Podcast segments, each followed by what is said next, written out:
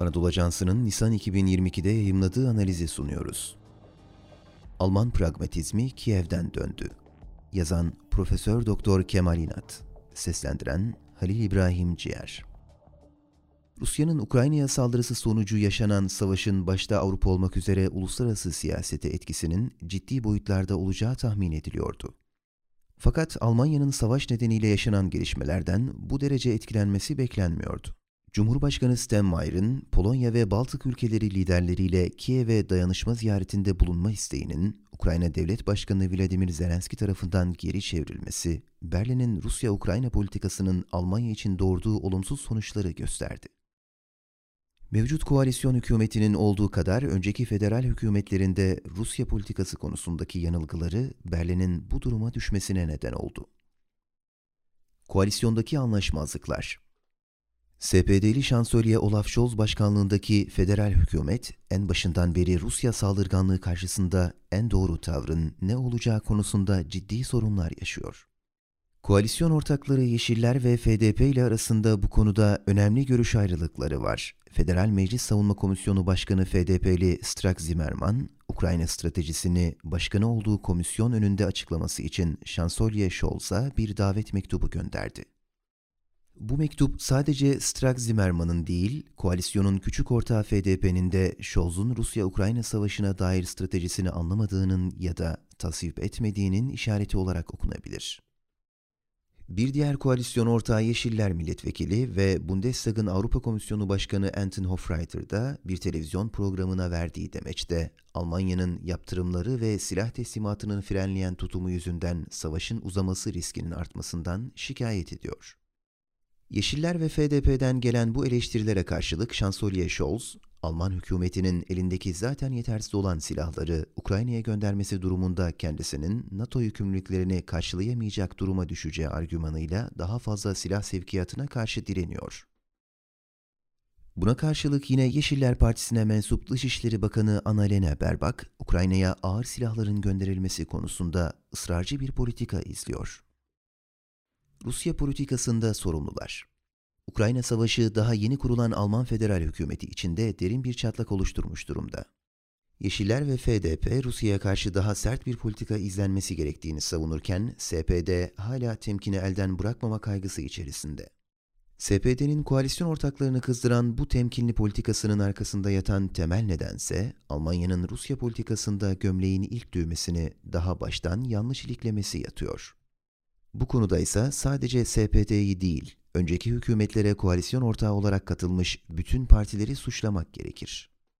Almanya'nın yanlış Rusya politikasında diğer partilerin de önemli sorumluluğu olsa da bu konuda en fazla eleştirilen parti SPD'dir kuşkusuz. Bunun temel nedeni ise biri bugün hala görevde olan SPD'li iki önemli ismin Rusya lideri Putin'le olan yakınlığıdır. Bugünkü Cumhurbaşkanı ve partisi SPD'nin Hristiyan Birlik Partileriyle kurduğu büyük koalisyon hükümetleri dönemlerinde 8 yıl boyunca Federal Dışişleri Bakanı olarak görev yapan Steinmeier, Putin'in saldırgan politikalarına karşı Almanya'nın izlediği yumuşak politikanın en önemli mimarlarından. Steinmeier, Ukrayna rotasını bypass etmesi öngörülen Kuzey Akım 2 doğal gaz boru hattının da en büyük savunucularından. Rusya'nın Kırım'ı ilhak edip Donbas bölgesini Ukrayna'dan koparmaya çalıştığı 2013-2017 döneminde de Alman Dışişleri Bakanı Steinmeier'dı. Nisan ayı başında yaptığı bir açıklamada kendisi de Rusya konusunda yanlışlar yaptığını ve Kuzey Akım 2 konusunda ısrarcı olmasının açık bir hata olduğunu kabul etti. Putin'i cesaretlendiren Alman liderler Putin'le yakın ilişkileri nedeniyle Almanya'da eleştirilerin odağında olan bir başka isimse eski şansölye Gerhard Schröder'dır. Steinmeier'dan farklı olarak Rusya konusunda yanlış yaptığını düşünmeyen Schröder, halen Putin'le yakın ilişkilerini sürdürüyor ve bütün eleştirilere rağmen Rus enerji devi Rosneft'in denetleme kurulu başkanlığına da devam ediyor. Almanya gibi AB'nin lider ülkelerinden birinde 7 yıl başbakanlık yapmış birinin Rusya ile bu kadar yakın ilişkilere girmesi, Putin'in saldırganlığı arttıkça gerek içeride gerekse dışarıda SPD ve Almanya'ya yönelik tepkiyi artırıyor. Özellikle Ukraynalı liderler ve bu ülkenin Almanya Büyükelçisi bazen diplomatik nezaket kurallarını da aşarak Almanya'ya sert suçlamalarda bulunuyorlar.